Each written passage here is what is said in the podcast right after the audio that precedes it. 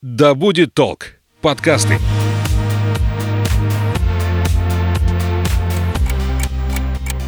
Ты смотри, умный какой. Вот будут у тебя свои дети, я на тебя посмотрю. Потому что я так сказала. Мы такими не были. Ну, мам, не Ты мамкой. что, хочешь жить в свое удовольствие? Мы такими не были. Серия подкастов о подростках и их родителях. Разбираемся, как детям и взрослым понять и принять друг друга. Всем привет, я Александра Михайловская. И это подкаст «Мы такими не были», где мы говорим о самом сложном и самом интересном периоде жизни человека – подростковом возрасте. И ищем ответы на глобальный вопрос, как найти общий язык со своим ребенком, который становится взрослым. Сегодня тема нашего подкаста – внешний вид подростка. Как меняется тело в пубертатный период, какие страхи прячут дети за агрессивным поведением, какие вопросы подростки задают себе чаще всего и какие фразы родителей могут очень больно ранить.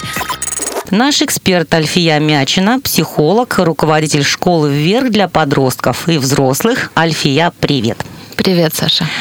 Мы уже в предыдущем подкасте разобрали, что такое подростковый возраст, какие особенности у этого возраста, о том, что меняется, значительно меняется внешний вид ребенка, э, становится другим тело, как подростки э, реагируют на такие физиологические изменения. Большинство подростков очень болезненно переживают изменения телесные, какими бы эти изменения ни были. Если спросить стереотипно, опишите подростка, как он выглядит, то большинство людей опишет человека в грязной огромной толстовке с э, волосами на лицо, сгорбленного и такого напряженненького. Ну вот примерно так они себя и чувствуют. А зачастую, я сейчас говорю, про, в среднем по больнице бывают, конечно, разные ситуации, но большинство из них не принимают так легко, как хотелось бы, те телесные изменения, которые с ними случаются. Девочки, у которых большая выросла грудь, стесняются этого. У кого не выросло ничего, стесняются этого. У кого что-то где-то округлилось, не доделалось, переделалось. Все подвергается критике и сомнению, красиво ли, нравится ли, хорошо ли я себя в этом чувствую.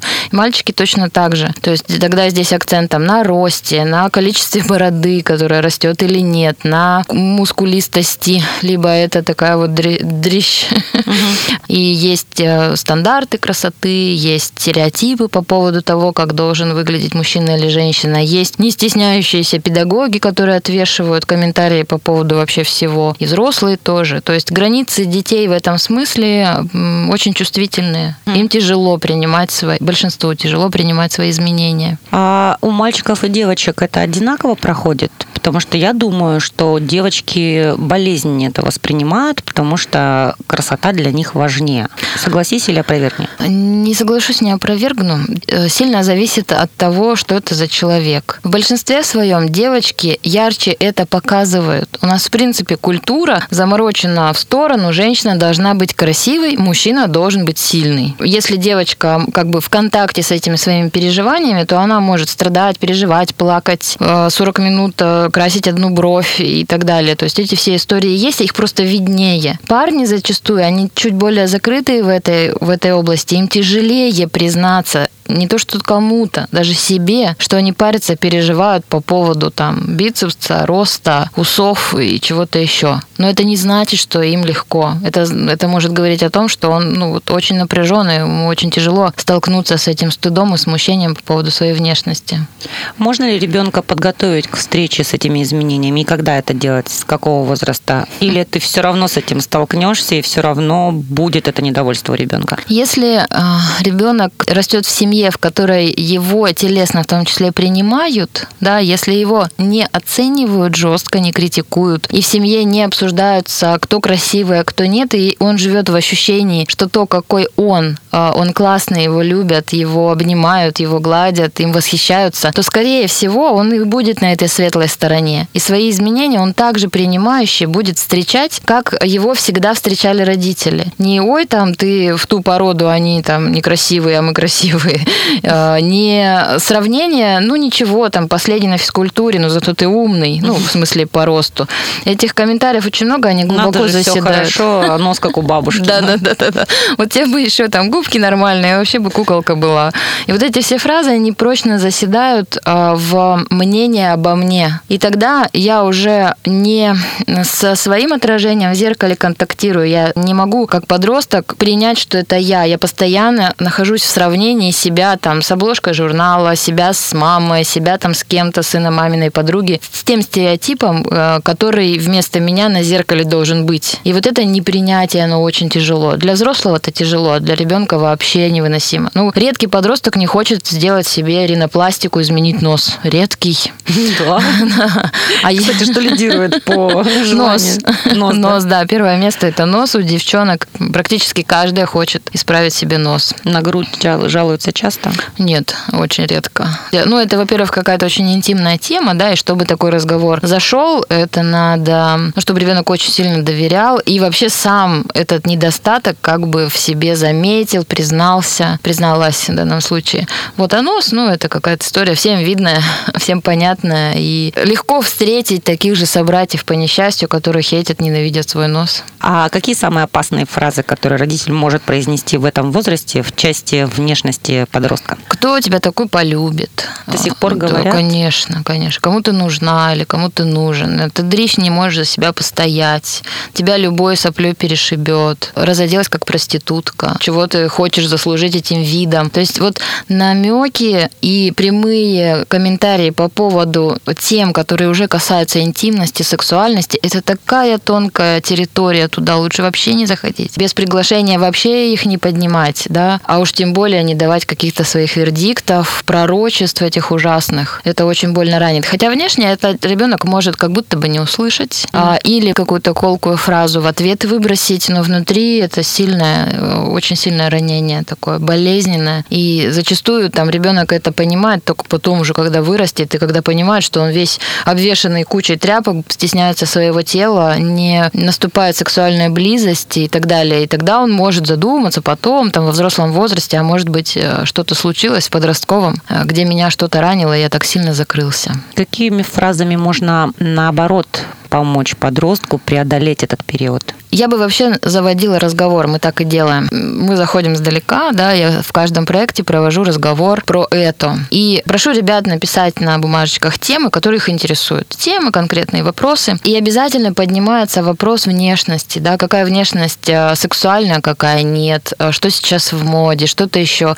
И даю ребятам высказаться. С подростками одно из ключевых правил не рассказывать, а спрашивать. Сделать как-то так отношения с ним э, так выстроить, да, чтобы он, формулируя ответы на твои вопросы, да, высказывая своего, свое мнение по какой-нибудь горячей теме, чтобы он научался вырабатывать свое мнение вслух. Они не умеют. У них есть ощущение, что все, что ты говоришь, неправильно. Ты спрашиваешь, а как ты думаешь? Он говорит, «Э, да, что-то привязался. То есть вот этого навыка сформулировать свою позицию нету, и тогда приходится использовать какие-то чужие или пустое место оставлять. Я, допустим, задаю в группу вопрос, ребята, какой человек красивый?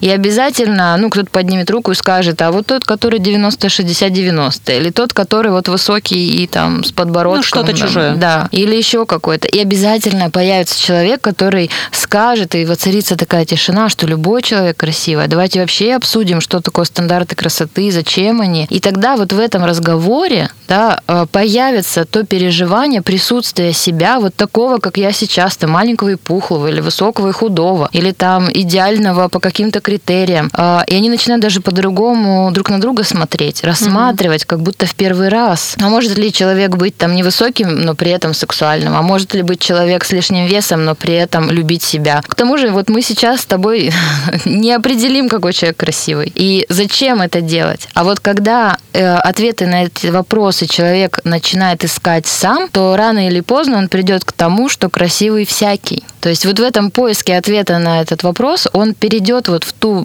здоровую философию, которая а, его потом поддержит, которая его спасет и так далее. Здорово, когда родителям действительно их ребенок нравится, и они Не умеют, да, по-настоящему, потому что, ну, А, кстати, они считывают это, да? конечно, Когда ты такая послышала подкаст, и услышала фразы, Да. и, а внутри этого нет. Да. Все-таки здесь это быть- чувствуется, они- это чувствуется лицемерие старание. Это может быть не лицемерие, а на самом деле старание. Вот. Лучше не стараться? Лучше не стараться. Я в этом смысле предлагаю делиться своими сомнениями. Вот говорить про себя, не оценивать э, ребенка, да, ты там недостаточно спортивный или ты что-то много кушаешь на ночь, а говорить о том, что я тревожусь, я всегда переживала за свою внешность. А как у тебя с этим? То есть если мама там или папа не принимает внешность ребенка и говорить при этом, ты у меня самый красивый, самый сильный, и там всех победишь, ребенок это считает, скорее всего, почувствует и не поверит. И вот это недоверие распространится на все сферы. Будет такой внутри фильтр, что то, что говорит мама, на, на два делить, потому что она говорит, что правильно говорить, а не что mm-hmm. она думает. И поэтому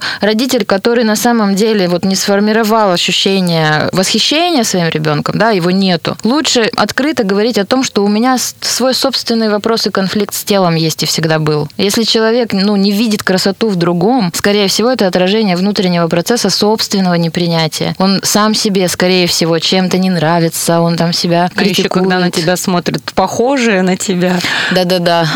Что-то внутри, да, и, и снаружи. снаружи. А такой вопрос возникает. Часто эксперименты как раз с внешностью у подростков. Ни девочек, ни мальчиков сейчас не делю, они есть везде у всех. А что это такое? Что это за эксперименты? Они могут быть связаны с бунтом. Татуировку сделать, потому что родители против, и это акт бунта. Подстричь волосы длинные, густые, которые там 10 лет росли и до колена отросли. Вот пойти и состричь просто под ежик. Это может быть действительно поиск себя. Что мне во внешнем образе поменять, чтобы то, что у меня внутри, было и снаружи видно. И большее соответствие того, как я выгляжу, тому, что я чувствую, думаю про себя. То есть, если я современная, то мне хочется современную стрижку, а не косоньку на правое плечо. Больше проявления себя миру настоящего или настоящей. Еще одной причиной экспериментов с внешностью может быть желание понравиться а, кому-то конкретному. То есть желание его восхитить. А, ну, не обязательно это там романтического партнера, а друзей в школе, каких-то новых людей привлечь и так далее. Для аватарки сделать красивое фото, селфи и так далее. А, эксперименты со внешностью могут быть связаны еще и с принадлежностью, желанием принадлежать какой-то субкультуре, стае, быть как они. У всех айфоны, и мне нужен, у всех синие волосы сейчас, и мне тоже надо, у всех такие-то конкретные кроссовки, или такая куртка, или вот высоко посаженные джинсы, и если я не так одет или не так выгляжу, то я как будто бы изгой не с ними, а желание, ну вот быть в стае, быть как все, но и одновременно быть отдельным в подростковом возрасте очень сильно. Поэтому эксперименты с внешностью, ну это абсолютно нормально и показано в подростковом возрасте, когда еще? Одна из моих знакомых, э, просто ей уже за 30, э, где-то даже ближе к 40, она начала там экспериментировать, э, и она так прям честно, откровенно сказала, вот лучше бы мне Тогда разрешили, разрешили да? проэкспериментировать в 15 лет, потому что я доживаю это сейчас, в этот период Так времени. и классно, что доживают, здорово. То, что я не получила, мне не дали, я теперь сама себе могу дать. Да круто. То ну, есть, то есть да, со стороны может... Ты все равно с этим столкнешься, даже если не проживешь это в подростковом возрасте. Не факт. Более грустная история, если так человек себе и не позволил. И вот эти цели, которые у него были, да, принадлежать стае, узнать себя, а, больше соответствовать внешне себе внутреннему или привлечь кого-то. Если он с этими потребностями так и не столкнулся за всю жизнь, ну это грустно и сочувствие вызывает. Пусть а, в 40, чем вообще никогда. Ну, конечно, здорово, когда все происходит вовремя. Ну а если у тебя папа военный был, ну какие тоннели, ну какие татуировки, ну какие подведенные стрелки, ты же мужик. Максимум за ВДВ. Да-да-да. На большом пальце.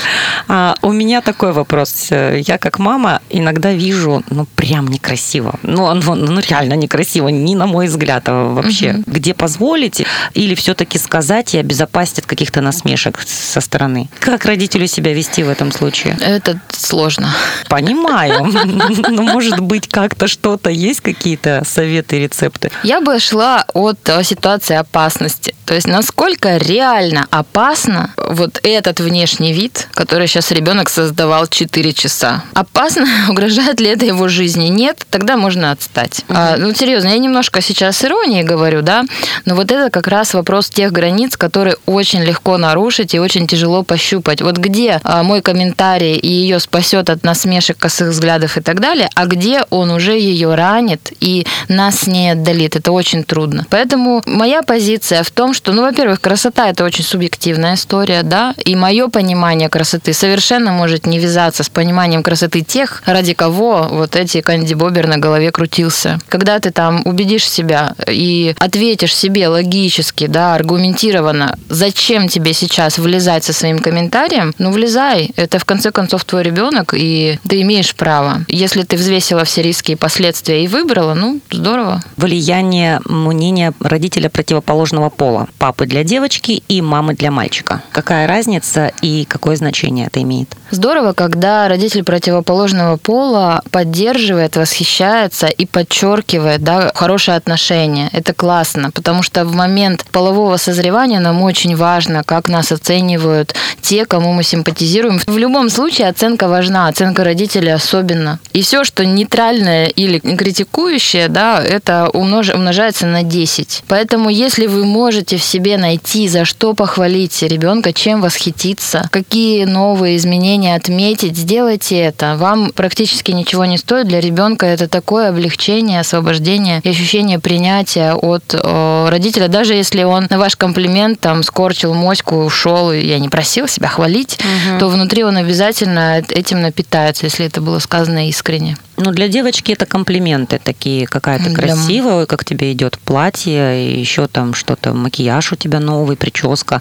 Это понятно. Для мальчика какая должна быть похвала в части внешности? И для девочки не факт. Mm-hmm. Если, де, если девочка, допустим, наоборот, находится в позиции, что я человек, а не кукла, и сейчас таких все больше, да, то есть те, которые выбирают естественность, которые к современным тенденциям, современной такой вот этой фем-борьбе, например, э, присоединяются, и они там хейтят макияж, и я не подарок для мужчин и так далее. То есть девочки, подростки в этом возрасте, они вообще-то в курсе всех этих вещей и может воспринять как оскорбление комплимент про внешность и про то, что ой, какая ты там привлекательная, наверное, на тебя все внимание обращают. Поэтому очень осторожно, особенно вот с чужими детьми, э, с этими вещами. Для какого-то мальчика комплиментом и поддержкой будет отмечание, что ты сильный, там у тебя красивое тело, для кого-то, что ты умный, для кого-то, что ты для меня поддержка, и я с тобой себя хорошо чувствую. Для кого-то ты умный, и с тобой здорово поговорить, очень интересны твои мысли. Для кого-то у тебя классный вкус, ты талантливый. Огромное количество в человеке, в любом, есть всего, в чем он красив, э, развит, что можно подчеркнуть. Можно спросить у человека, что для тебя сейчас важно. Как под подростки реагируют в среде сверстников на какие-то замечания, колкости, подчеркивания достоинств своей внешности? Ох, отдельная тема. Да, отдельная тема, болезненная, а, и примеров очень много. Ну, с чем это связано? Часто подростки настолько находятся в напряжении, и они так сильно сексуально озабочены в том числе, они так сильно заморочены внешними вот вопросами внешности, отношений, первых симпатий и так далее, что это напряжение они цивилизованно цивилизованно э, разгружать не могут, они не могут это перевести ну, вот в желание сближаться, да, или в желание знакомиться, или как-то себя проявлять. Они частенько это проживают через агрессию, э, грубость. Дергать мальчик... за косичку. Ну, уже не за косичку. Да? Ну-ка, просвети меня. Дергают за косичку, ну, это младшие школьники, да, там среднее звено. То здесь задирание юбок, комментирование месячных, подкидывание там каких-то неприятных э, фотографий, фотографий фотошопленных, оскорбления. Ну вот в моей практике много историй связано именно с грубым поведением мальчиков по отношению к девочкам, да, на какие-то намеки, кто с кем где, какие-то фейковые слухи, что-то еще. То есть тема сексуальности внутри не принята, и хочешь, чтобы как-то ее разрядить, э, подросток может вот через такое деструктивное поведение это делать. Девчонки тоже. То есть вот это хвастовство, у кого было, у кого длиннее, у кого больше, кто кому где и так далее, это тоже такая особенность подросткового возраста. Если... И особенность нашего времени, да, из-за избытка информации доступной.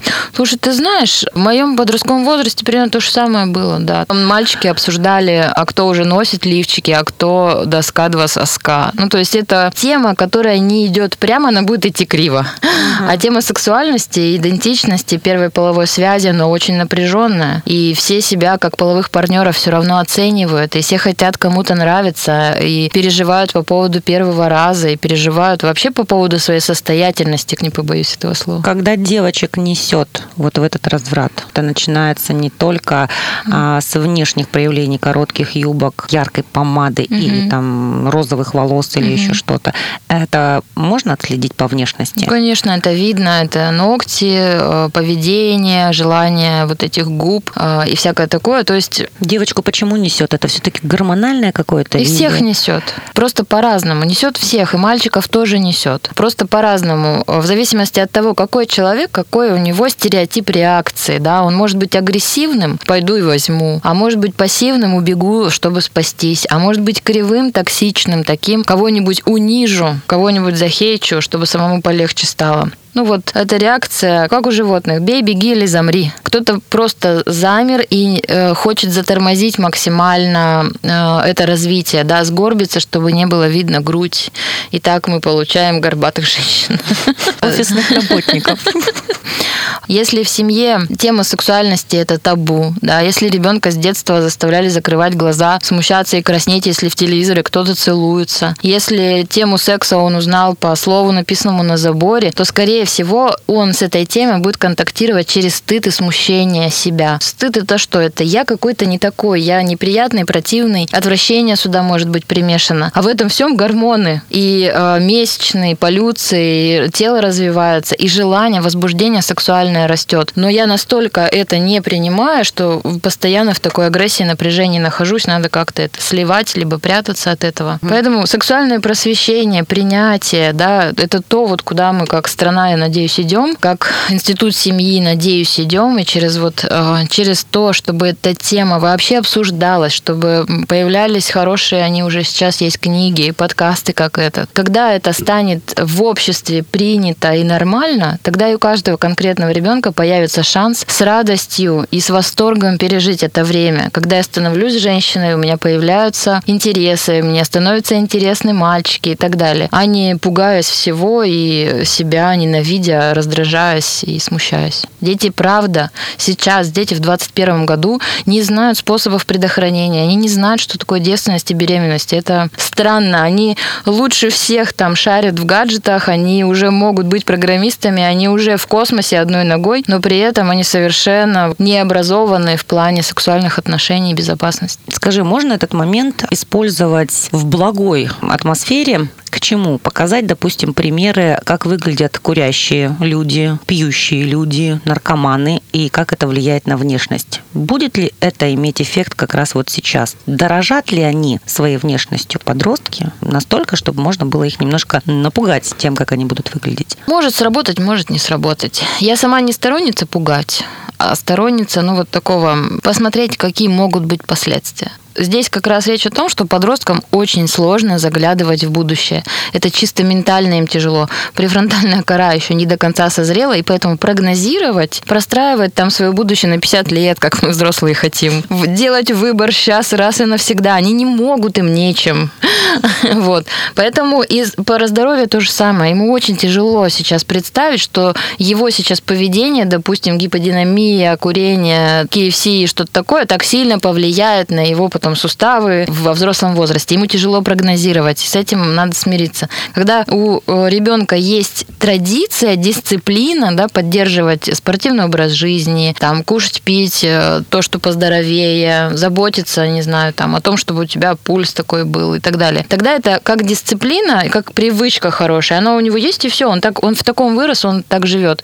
Но вот эти назидательные речи, они не сильно работают. Ну, ребенок в какой-то момент понимает, что мама завелась, отключается, делает отсутствующий взгляд и потихонечку качает головой, как бы создавая вид, что я тебя слышу, мать. Ребенок будет такой, какая среда. Ребенок это полное отражение того, что творится в семье, какой взрослый. Он прямо или чуть-чуть криво отражает процессы семейные. И если в семье не принято там здоровое питание, бег по утрам, обливание и так далее, то ребенок не будет это делать. А в подростковом возрасте мотивация в принципе снижается. Мотивация учиться, поддерживать здоровье, заботиться о доме, о родителях и так далее. Она, естественно, снижается, потому что приоритеты меняются, а их интересует другое. Ну, может же наоборот быть. Если в семье всего этого нет, как бунт, ребенок может туда стремиться, если нашел что-то значимое. Нет. Очень редко. Что ты имеешь в виду? Приведи пример. Ну, я, например, э, родители не бегают по утрам, ребенок начинает бегать. Такое редко. Ну, то есть это какой-то осознанный бунт, знаешь.